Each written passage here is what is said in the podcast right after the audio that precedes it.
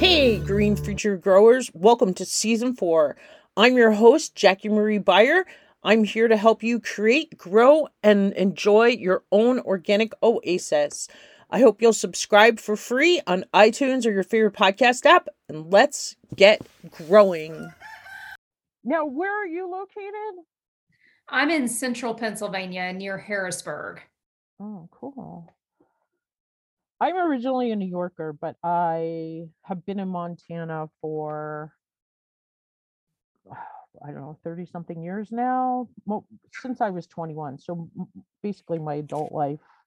Wow. And, is that where uh, you are now? I am. I am. Okay. Awesome. Very nice. And uh, I read a book about Montana when I was a little girl and was like, I'm going to move there when I grow up. And then I got Montana. Oh, no way. How like, cool is that? It's super cool. And not only that, like, you know, I like read the book when I was a kid, but then when I moved here, like I just got a map out and I was like, all right, I want to go where the trees are. And it turns out like the little girl, like the town that supposedly she was near is like pretty close to us. Like I got really close. Yeah. So anyway, super fun. All right.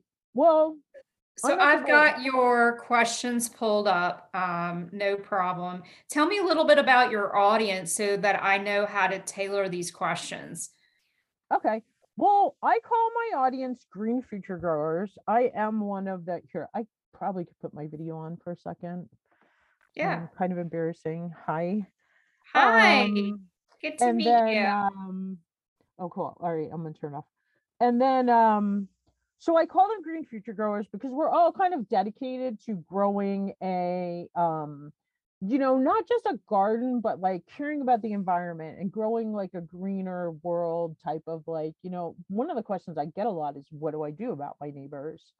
Um, so people that are passionate about the environment as much as growing fruits and vegetables. Of course, my listeners have told me numerous times, you know, don't forget, we really want to know how to grow the best tomato or how to grow the best, you know, zucchini or whatever.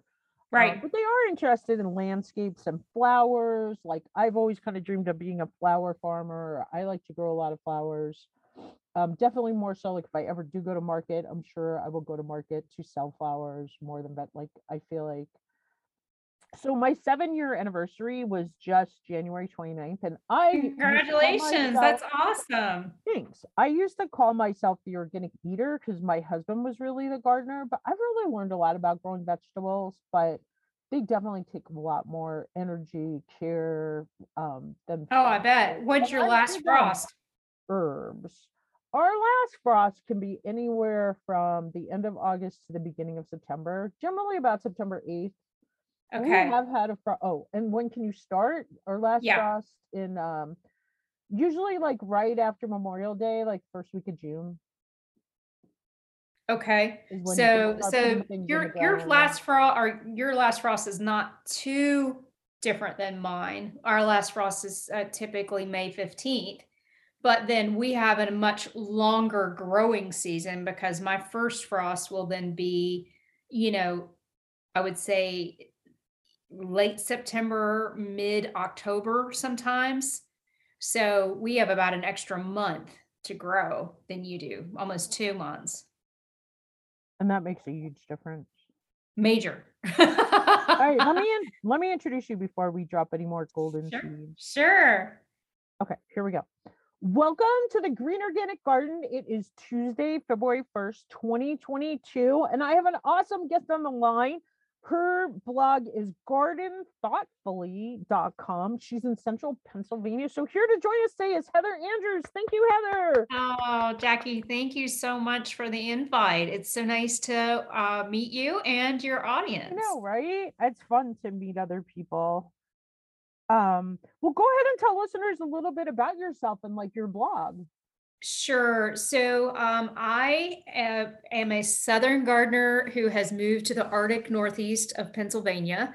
Um, we've had a very cold winter so far. Uh, we are for the very first time out of single and double digits here uh, today, actually. So I'm super excited because I understand this is the equinox between winter and spring is today. So we're halfway done, guys. We're almost there. Really? Oh, that's good to know. Yes, I'm super excited. Like, this year our winter is never going to end. Like, I went out to feed the birds this morning. It's so icy. Yes. It's just been like a really lot of not going out because it's super icy. And then yes, I'm going to be quiet. Yes. So, um, so obviously this is the time of year of seed catalogs and planning, and I'll actually be putting some seeds today, uh, starting some seeds because I have an upcoming seed class here with a local nursery, uh, because certainly, as you know, food has gotten very expensive, and during pandemic, gardening became the number one hobby in North America, and that continues today. So I became interested yeah. in gar- gardening as a little girl. So my granddaddy Andrews um, always grew an acre garden for myself and my twelve cousins and I. So we ate out of that garden in the sum- summertime, but he was a beekeeper too. And he used to tell me that when his bees did well, his garden did well.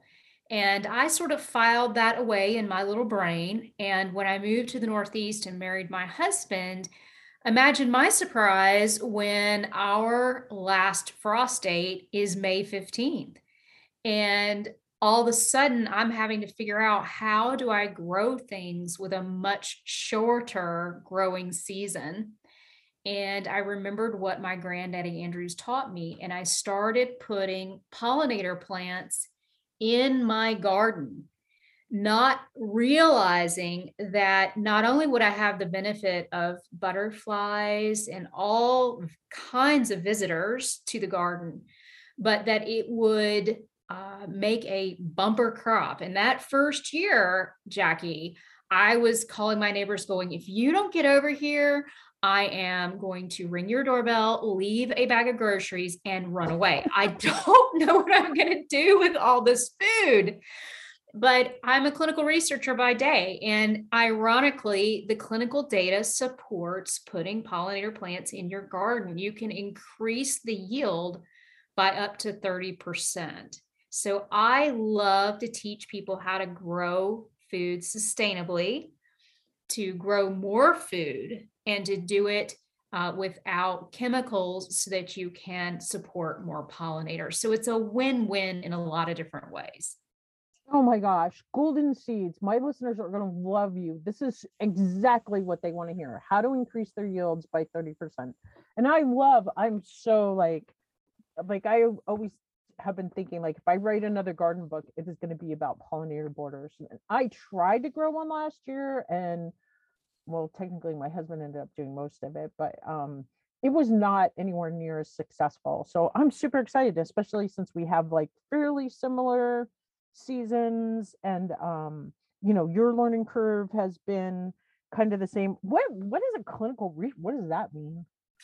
So I've been in the medical device industry for twenty-two years. I still consult in the industry. Um, but the latter part of my career has been revolving around clinical trials. And so I have been exposed to clinical data as part of my job for many, many years. And um, I help companies bring their products to market. So I work with really innovative technologies, um, mostly in the cardiovascular space, um, but in some other spaces too. And uh, so I, but I, I love being able to take really complex data sets and make it immediately accessible for the gardener. So I'm surrounded by teaching universities that are focused on agriculture, like Rutgers University, for example, that put out fantastic pieces of information. And you might not know, but Pennsylvania is one of the bread baskets of the United States. We have the ninth largest uh, county that grows food in the country without water. Uh, so we're blessed to have lots and lots of rain. Um, and uh, our Amish community, Lancaster County, grows a significant amount of food for the Eastern Seaboard. So I love that I am surrounded in fifteen minutes in any direction I can drive, and I can be on a farm. Oh my gosh, I love all of this. So what kind of degree do you have to get to get in that field? Like, is it a medical degree or statistics or like? So I, my I'm degree's so in psychology, ironically, but I think it's great because I work with doctors all day, right? And I can honestly say I'm married to one. And uh, there's a lot of psychology in in, in working with physicians. I, I I love them. They are amazing people, and um, they work very hard. And I can tell you, they care a lot about their patients. Um, but you know, I have to convince them to work with me to do clinical trials. And, um, you know, and then the companies, because I have this long relationship with a lot of these physicians, I'm able to help them choose physicians that might want to participate and, uh, you know, have their patients participate, obviously, uh, as well in the clinical trials. So, um, but, you know, when you're looking at data sets, especially when you're looking at research, how do we make it so it's understandable to the home gardener? How do we make it so that you can take actionable items out of that data and put it to work in your own backyard? And that's what I really love to do. So I do a lot of webinars with book authors, and then I'm also a professional speaker for a lot of different garden clubs and uh, arboretums and other professional organizations. Uh, I'm also called to be um, a expert witness for a lot of townships in this area, because there are a lot of people like you, Jackie, who would like to grow more food in their backyard, who would like to have pollinator gardens, and they may live in a neighborhood or in a township that won't allow that because, quote unquote, it looks messy. And I help change how, what messy and what gardens should look like. I change perceptions. And, um, you know, what I find is that. Like with like an H O, like would regulate or pro, like who would be in court over that? Yeah, unfortunately, I mean, even in my own neighborhood, there are rules about what things should look like. So I, I live in a pretty formal neighborhood. But, you know, I find that if you give your pollinator garden structure by creating walls or barriers or, you know, to say, this is not weeds, these are flowers. Um, and the majority of my pollinator garden um, for growing food, where I have the food combined with flowers, is in the backyard. But I experimented a bit last year. And uh, one of my neighbors feeds our deer. Now, I'm not going to say I agree with that, but the deer had put corn, or someone, a, a woodland creature had planted corn in one of my front beds. And I realized what it was. And I'm like, you know what, I'm going to let it come up and let me see if anybody says anything. And actually the neighbors really found it very funny that I was growing corn in the front yard. Um, but I tell them I didn't plant it. It just grew. But I love to put decorative vegetables in with my garden, um, you know, and make it look very appealing. But also the beauty of doing that is that a lot of these flowers are complementary to the food I'm growing. And so they can act as distractions or, or trap crops.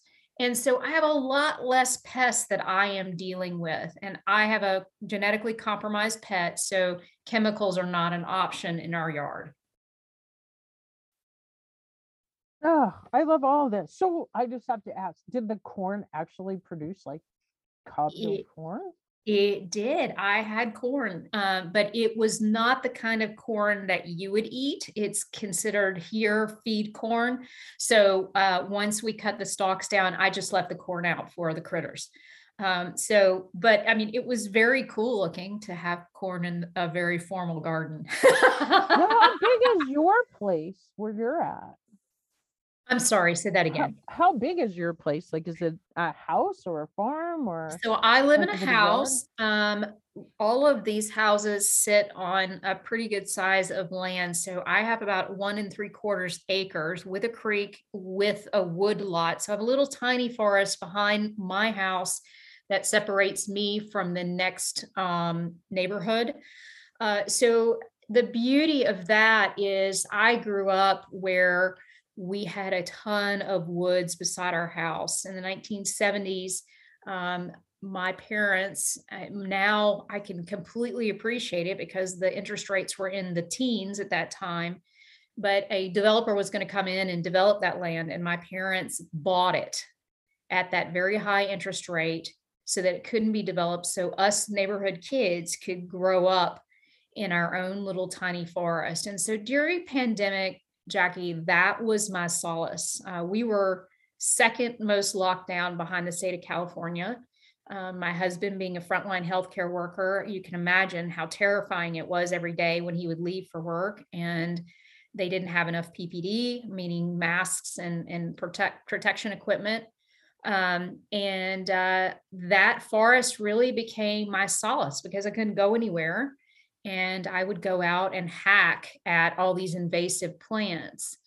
The benefit of that was I was rewarded with this carpet of spring ephemerals, which are tiny little flowers. It literally just, because I removed all these invasives, all these beautiful little flowers came. And those tiny flowers are super important as our native bees, which we have over four hundred here in the state of Pennsylvania, wake up and they need something to eat. And the first thing they look for are those flowers. How did you know what to cut down? Well, in our area, um, pretty much if it's got color this time of year, it's usually not native. Um, mm. So there are um, vines um, that are, you know, uh, climbing up the trees. So those typically are not native vines. Uh, we also have other invasives that have invaded our woodlands. Uh, like uh, non-native roses that were used by the settlers when they first came here as fencing for livestock. Um, so I, that's very obvious because it's just covered in thorns. So I created a giant pile of that, which the birds then use for housing. Um, and then I also had a lot of things like um, uh, barberries. So barberries are not a native plant, highly invasive. Now we have gotten them banned for sale here in Pennsylvania. But I would say if you go in any yard in this neighborhood, it was a very popular landscape plant about twenty years ago. Unfortunately, it has berries on it. And those berries get deposited by birds in places you don't want them to grow. And it's very difficult to eradicate them, but this time of year, they're one of the only things in the forest that have color. So I know what it is. Um, and we recently had volunteers in one of our big state forests near here called Michaux remove eight acres of this invasive plant. So there's a misnomer, Jackie, that, well, it it's not going to leave my yard. Um, that is completely wrong. So what we try to do is educate gardeners about native plants that would be an acceptable alternative, but also can be a host plant for many native butterflies. So what are some examples of those? Mm. That's a great question. So if you're looking to grow food, um, elderberry is a great one for your um, butterflies, but also your birds. It makes a great syrup that will keep you well in the wintertime too, if you can get to those berries before the birds do. Um, I also love um, one that is, uh, I'm trying to think, I know it's called Diablo um, is, the, is the common name of it, but it, it is... Um, I have to think about the name of that one, Jackie. I'm I'm blanking on it. But that's right. There you are. Think for a sec, because I was just going to say that elder elderberries. Like I feel like I've seen like an upsurge in, in elderberries the last couple of years because they're so full of antioxidants and they're really good for you, right? And they help boost your immune system, which is like that's, against COVID, COVID and the flu. Things. Um, you know, the flu is also. Um, they have done clinical trials on elderberries. And it can be used as a preventative. So I just keep it in my fridge. I order it um, because my birds, they eat them all. I very rarely get elderberries, uh, but that's I just okay. Love that's, your laugh. That's awesome. I, I, I, I grow them for the birds, not for me. So, um, but there are other um, native shrubs that I love too, that not only look really attractive this time of year, like winterberry has lots of bright red berries that look great against the snow, but are really important carotenoids and fat sources for birds this time of year. So I really try to educate people too about why you want to leave your garden standing this time of year. What a lot of people don't realize is those seed heads are nature's bird feeders, and so super important for the overwintering birds. But in addition, I don't recommend cleaning up your garden. Um, today down in North Carolina where my parents live, my mom's like, oh, it's seventy. I'm going to go out and clean up the garden. I'm like, no, not yet, because it's not consistently over fifty degrees. And the problem is, is that the majority of your pollinators are sleeping in that leaf litter, as well as in those stalks of your perennial plants that have been left standing. So until your temperatures consistently reach fifty degrees, let the garden sleep and let your next year's butterflies, fireflies, and native bees stay in that leaf litter. Don't clean it up just yet. Awesome. That is great advice for sure. Um, so Heather, tell us about something that did grow well this year. Oh, goodness. Um, let's see. So I, um, I did a really cool technique this year that I had never done before in the past growing season. I used a technique called no-dig gardening. Do you do that, Jackie? Are you familiar with that concept? I am familiar with it. We're working on it, slowly getting there. Yeah. So no dig for your audience couldn't be easier. Uh, certainly when this house was built, um, one of the challenges of many houses being built is the topsoil is re- removed. And so on part of my backyard, it is really hard packed clay. And it is very difficult to dig into. So I have a lot of raised beds on that side of the yard for that reason. Um, but I wanted to try Charles Dowding, who is an English gardener, and his weather's quite similar to central Pennsylvania. Um, I wanted to try his no-dig technique. So it's real simple. Uh, you just save your cardboard boxes, obviously remove any staples or any kind of um, tape. Non-slick cardboard, and I have four cats, so uh, lots of chewy boxes come to my house every day. Um, and then you overlap those boxes and you add compost, not soil, compost. So I had six inches of compost uh, brought in, and I spread it over the boxes, left myself a little walking path. And um, I put my garden in there, and I used a really cool system from Uh, Trellis and Fence, which is made out of galvanized steel. And I grew more tomatoes in that system than I've ever grown in my entire life. Uh, my cherry tomatoes got sixteen feet tall in that system. It was insane. Um, and I had well over a thousand. That's crazy. It's in, totally crazy. Um, and I had over a thousand cherry tomatoes on two plants.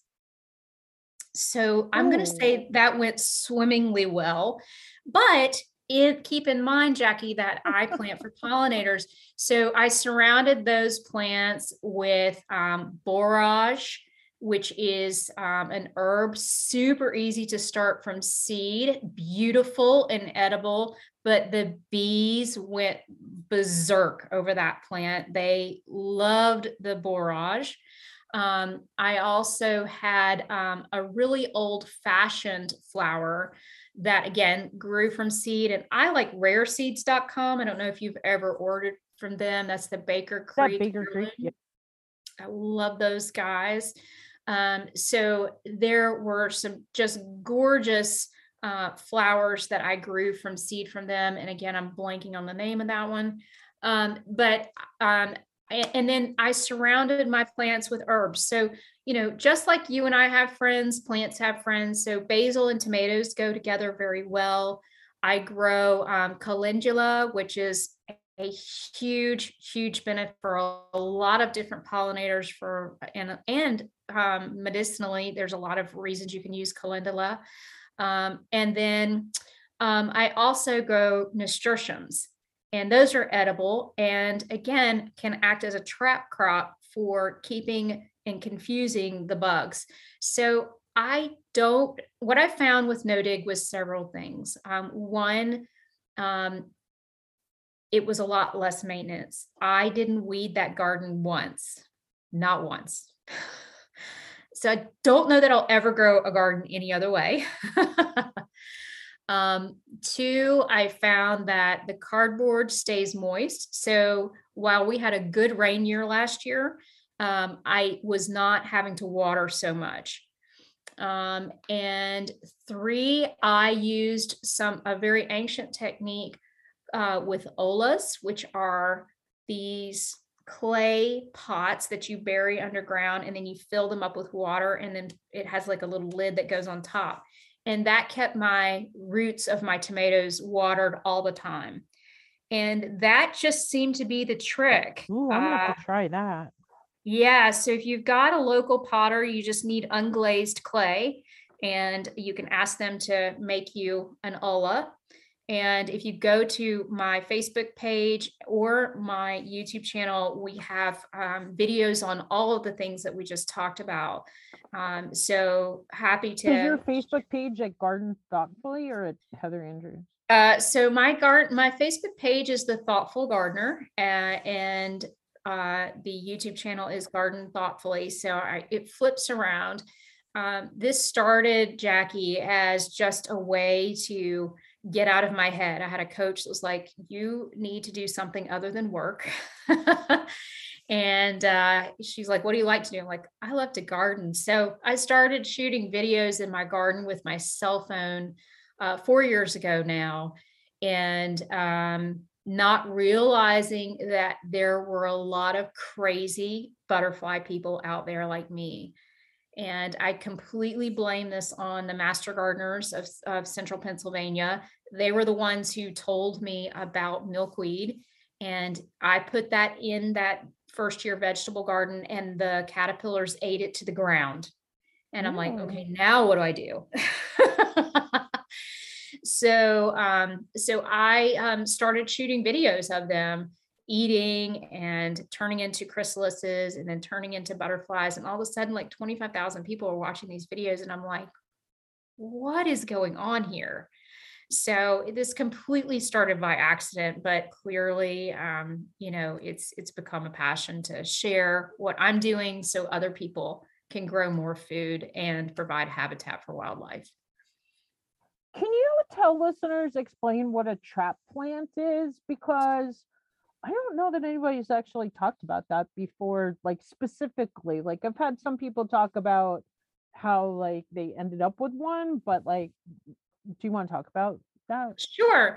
So essentially what a trap plant is designed to do is just to confuse a predator, right? So for example, flea be- beetles would be a great example of this, where they like to eat a, a lot of vegetables early in the season, in my case. But if I plant radishes, they are attracted to the radish leaf and they'll eat that, which is not part of the plant I'm going to eat anyway. So I really don't care. So that might be an option um, to plant. And there's a fantastic book on this. If you're interested in, you know, in this concept, uh, Jessica Walliser has written a really fantastic plant, uh, book called um, Plant Partners. And um, I am a huge fan of her. She's a delight to uh, talk to, and she's got great information. But um, I have used a lot of her techniques in my own garden, planting things like alyssum, which again, just distracts the, um, the the insect long enough that perhaps it's masking the uh, smell of the plant that they would normally eat.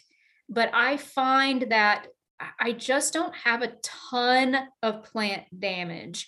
Now, the only, I would say, frustration from a, a, prey, a prey standpoint that that's frustrating to me, um, I have a groundhog that thinks everything in my garden is quite delicious.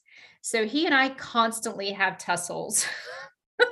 But uh, he, he, you know, it, he's part of the ecosystem, so he gets to stay. I just grow more food for him. Um, I did have some issues with cabbage whites as well, which is a little tiny butterfly that loves to lay eggs on things like cabbages, um, and anything leafy green like kale. Um, and uh, so what I do in the mornings when I go for a walk with my garden supervisors, the cats, um, I will take a plate with me and I will just pluck those off, and then we take them to the bird feeder. So nature's hot dogs, the caterpillars are loved by the birds. So they know that I'm out there doing that for them. And I, within five minutes, they're completely gone. That is the best story. I love that. Everything from the cat supervisors to, um, Jessica Walliser, I feel like changed my life last summer. I read her book about, um, I don't know if it was the Plant Partners, but it, I think it was, it was one about like the bugs in your garden. Yes. And, and I just, just re-released that, by the way, just, just like, I think this week. So oh, she's updated okay. that. I should reach out to her again and see if she wants to interview them, because, um, she was just, uh, I, I just like, I, I don't think I will ever go to the garden again and not look at bugs differently and not appreciate so many more of the beneficials and be able to identify the different beneficials. And like, like all of a sudden dragonflies look, you know, I was just like, oh my gosh, look at these dragonflies, and like seeing how many different ones there were. Like before, I would always think there was just like one type, and just um, a huge change. Uh, and I love all that. I can't believe you got sixteen foot cherry tomatoes. That is just insane. I couldn't either. It is. Like, it's where did insane. They grow up? Like, were they just self-supporting, so, or like? That's what's. That? I mean, sixteen feet is like three of me. I'm five uh, foot three. Yeah. So this system is really cool. The um, the uprights are over six feet tall, and then you just continue to add uh, these cattle panels to the uprights. Um, so as the plant grows, you, you can continue to add up. So they just exceeded over the top. Uh, you know, it, it was unlike anything I've ever seen, but, um, what I will say, we have terrible downdrafts here in the summertime. We get these straight line winds, and I, I've tried every tomato cage on the market and they all fall. It, it, it's just inevitable. This is the first time I've put a tomato cage in using this um, Garden's Trellis and Fence system, and they're based out of Maryland. Um, and you might be able to ask your local Ace Hardware because it's in the system, but maybe they can carry it for you. Um, but the problem is, is that, you know, these, these systems, and I feel like I've tried every tomato cage, literally, they, they, they will collapse under the weight of the plant or with the wind. But these suckers didn't move. In fact, I've left them up because they're galvanized steel. I didn't feel like I needed to bring them in this winter, and they're just, they're waiting for the next year's tomatoes and cucumbers to, to be planted.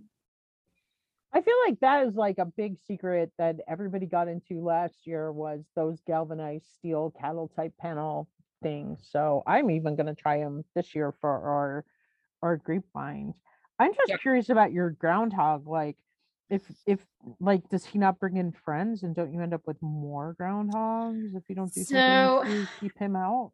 Yeah, definitely. He is hanging out in the garden. Um, so I, um, my house is made out of stone, and there was some leftover stone when this house was built. And so um, I don't do the heavy lifting around here. I do have a landscaper that helps with things like, you know, uh, doing uh, tree, you know, you know, trimming and things like that, that I shouldn't be on a ladder doing. Uh, but he saw this stone. He was like, you know, I think I could build you some extra walls, because he knew that I had pretty poor soil um, on the far side of my house. And so he put these stone walls in, and uh, yeah, the groundhog moved right in. He just has a nice little house right in my stone walls. And um,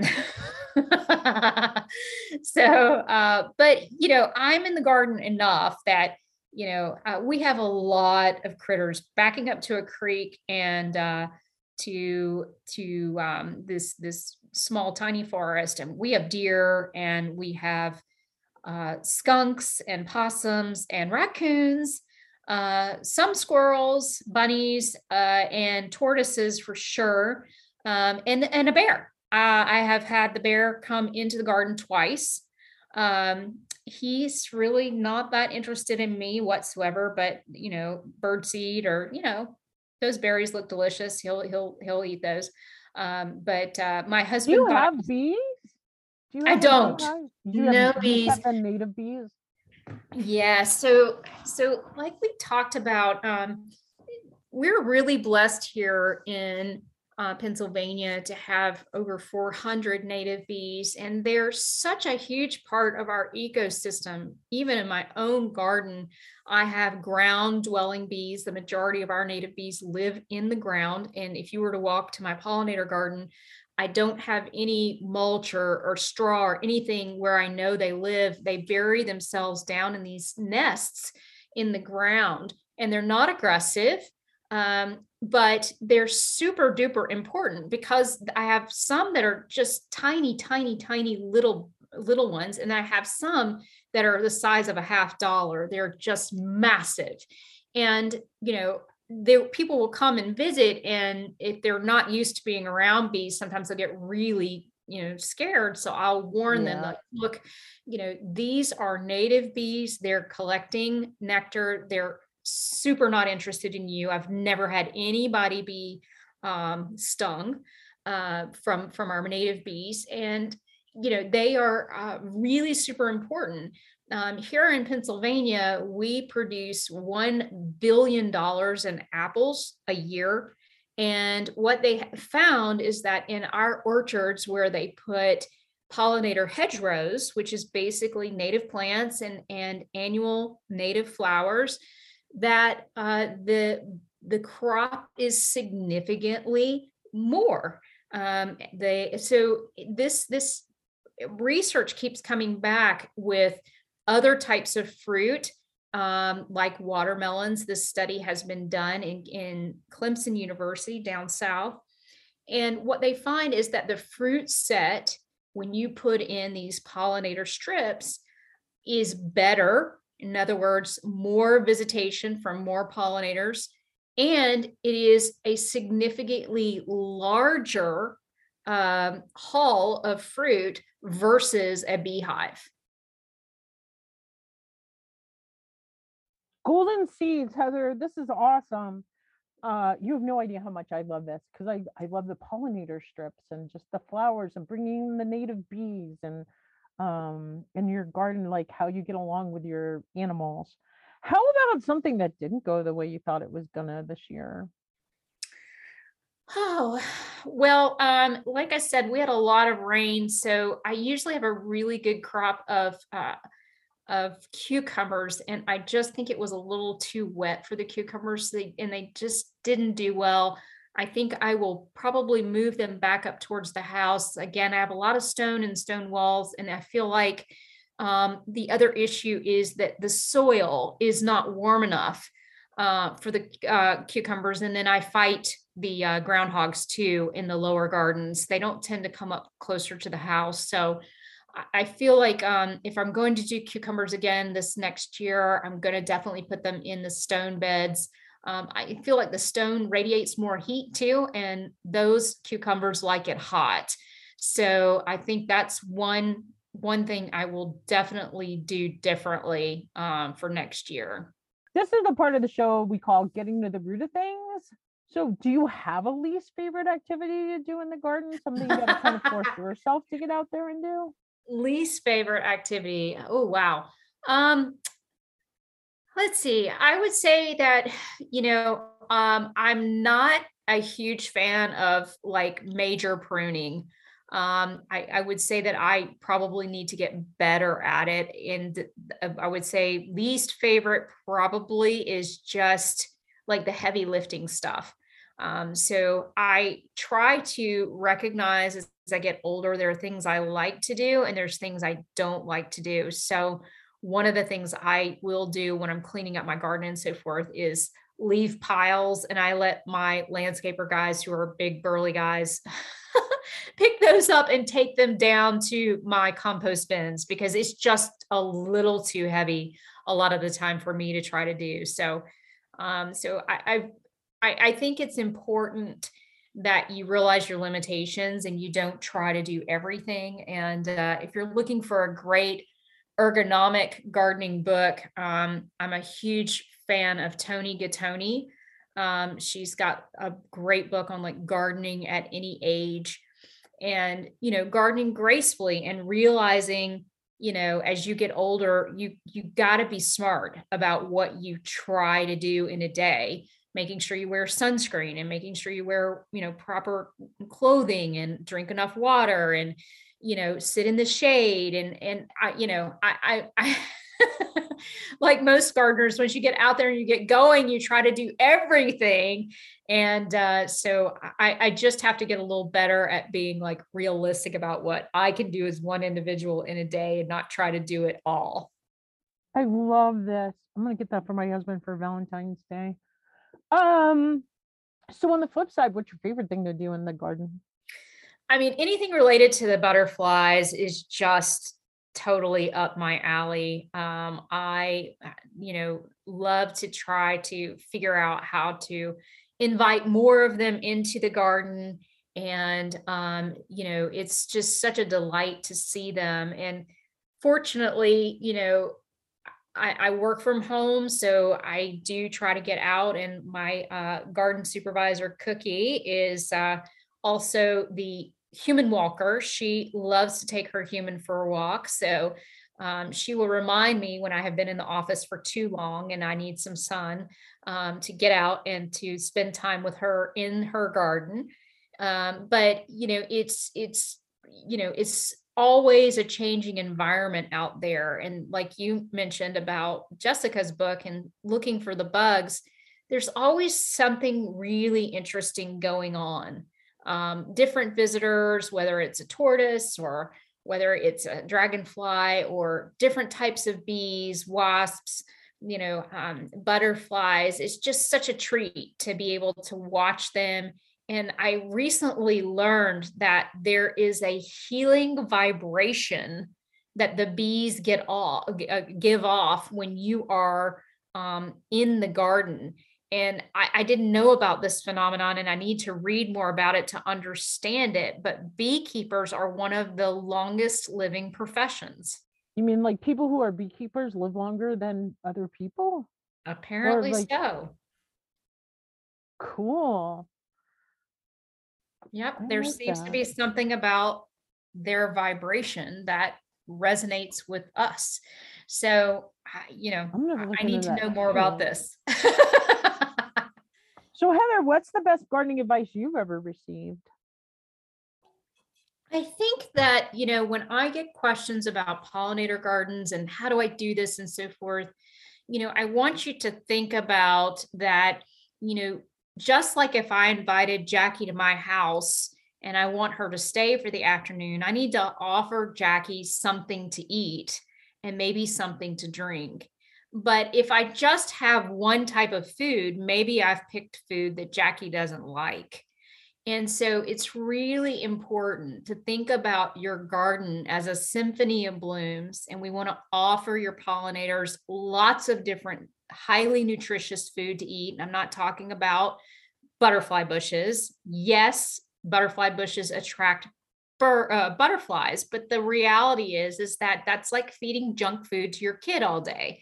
It's not high value food, and that's not a host plant for them whatsoever. So really want to think about getting and embracing your natives and putting in keystone plants so that you can grow more food. If you ate today, thank a pollinator. One out of three bites you take is courtesy of a pollinator.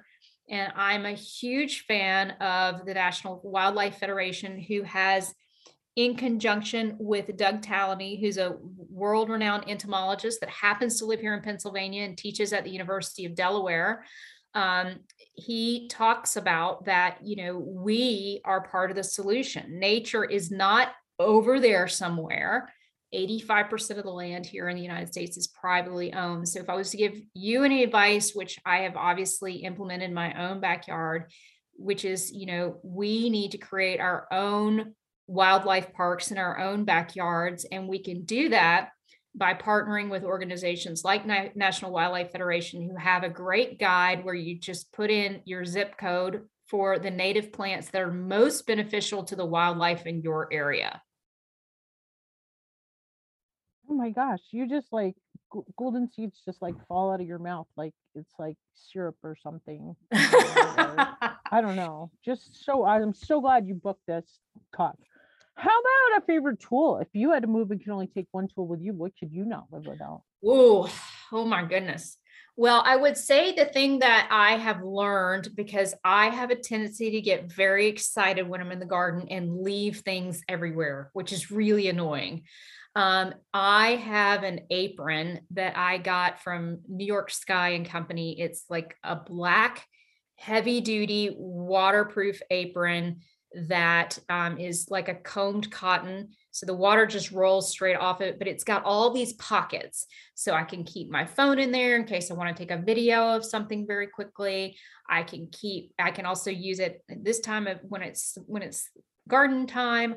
Um, I tend to listen to a lot of books. Uh, so the book that allows me to listen to something while I'm working. Um, and then it's got all my little pockets. So I have all my little tools in there, but it will say my favorite tool at the moment that a friend gave me for Christmas is called a Root Buster. And I am, again, no big, no dig gardener, but there are times that I need to lever something out of the ground. And this thing is crazy. It's just amazing. I love it. Who makes that? Do you know? I don't know the name, the answer to that. Okay. Yeah, it's called Root Buster, and it was given to me as a gift. So I'm not sure. Um, I'm not sure who is the manufacturer. Cool. You know what I do? I paint mailboxes so I can keep my tools in a mailbox in the garden. Oh my gosh. I love that idea. To, uh, so great. So to, I'm always like getting down in the garden. I'm like, oh, where are my pruners? If I just had my pruners, I would dedicate those flowers right now, or I would do this. And then I go back yep. up to the house, and then I get, you know, stuck doing something else. And then I forget. And then it's the next day, and I go back in again. So I like to just keep my pruners or like the sprinkler, because my dog has like a plastic fetish and she chews anything plastic. So I'll put the sprinkler in there at night, or just, I have like a small amount of tools that I keep in this one string for tying things up for like the tomatoes.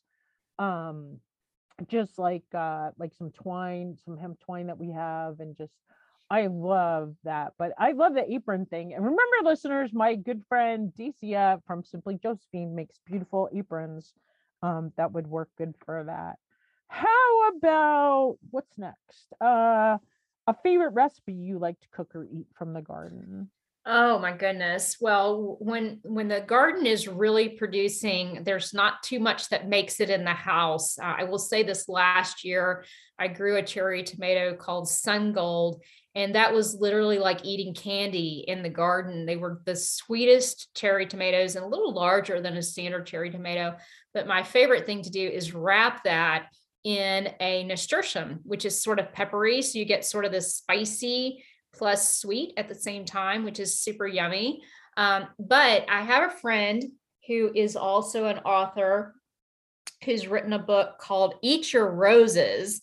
And I bought her cookbook, and it's all about cooking with flowers. And so I'm super excited. We got my husband for Christmas an ice cream maker. So we're going to make some rose ice cream next year. Oh man, that sounds good. I'm gonna look her up and see if she'll do an interview with me. Um, I love to eat flowers. Nasturtiums are the best. That sounds so good, a nasturtium around a cherry tomato. So her oh. Facebook page is Missus Know-It-All. Oh shoot. And she's a character. Awesome. How about a favorite internet resource? Where do you find yourself surfing on the web? Yeah, so because I'm a YouTube producer of content now, um, I will say I spend a lot of time on YouTube um, when I'm trying to research a topic. Um, uh, and then I'm a master gardener too. And I will say your master gardeners are great sources of, of information. And some of the master gardeners do a great job with, um, putting up things that are super helpful. The Allegheny County uh, Master Gardeners here put up a lot of really great content that I follow. But in terms of learning, um, again, I highly recommend Charles Dowding's uh, YouTube channel. Um, I just find, first of all, he's like the Mister Rogers of gardening. He's just very pleasant to listen I to. I love Charles Dowding. He is my all-time favorite YouTuber, sure, for sure. Yeah. For sure. I just, I just find that what he says is, is, is so true. Um, for us, you know, getting that temperature of fifty degrees soil temperature is really tough. And uh, the compost beds in the no-dig garden have really made it easy for me to get my transplants going early in the season. And so I just, I'm hoping now that the uh, England has opened back up, I'm hoping to travel there this year. And there's a very Me famous garden, garden competition I like to go to called Chelsea that I've been to before. And then I have a really, really good friend who lives just outside the city, and she loves everything that I do, cats, coffee, and gardening. Uh, so we eat cake, go see as many gardens as we can. And uh, visit her cats. So, you know, I'm um, hoping though to actually attend one of his courses at Home Acres. And um, so it is on the docket. We're just, you know, waiting for that confirmation that, you know, there's not going to be any, you know, um, quarantining or anything when I get there. So if that's the case, then I'm off to England in May for sure. Sweet. I was just looking at tickets because I have a friend who's over there and she's like, you can come stay with me if you come. And um, there was, but be- I have been looking, and there was one Airbnb that was like, you have to have proof of like necessity for travel, um, mm-hmm. but the others weren't. But yeah, uh, yeah I'm hoping they're going to open up too, and maybe get to go um, and see Charles Dowding. And then there were like a couple of other people that I did interviews with last year that are there. And then I even just did one I haven't released yet for listeners of a woman who's down in Brighton, and she was like, you have to come. And then also, like, coincidentally, my podcast hosts, the people that do my podcast, are there. So I, I'd love to hook up with some other podcasters.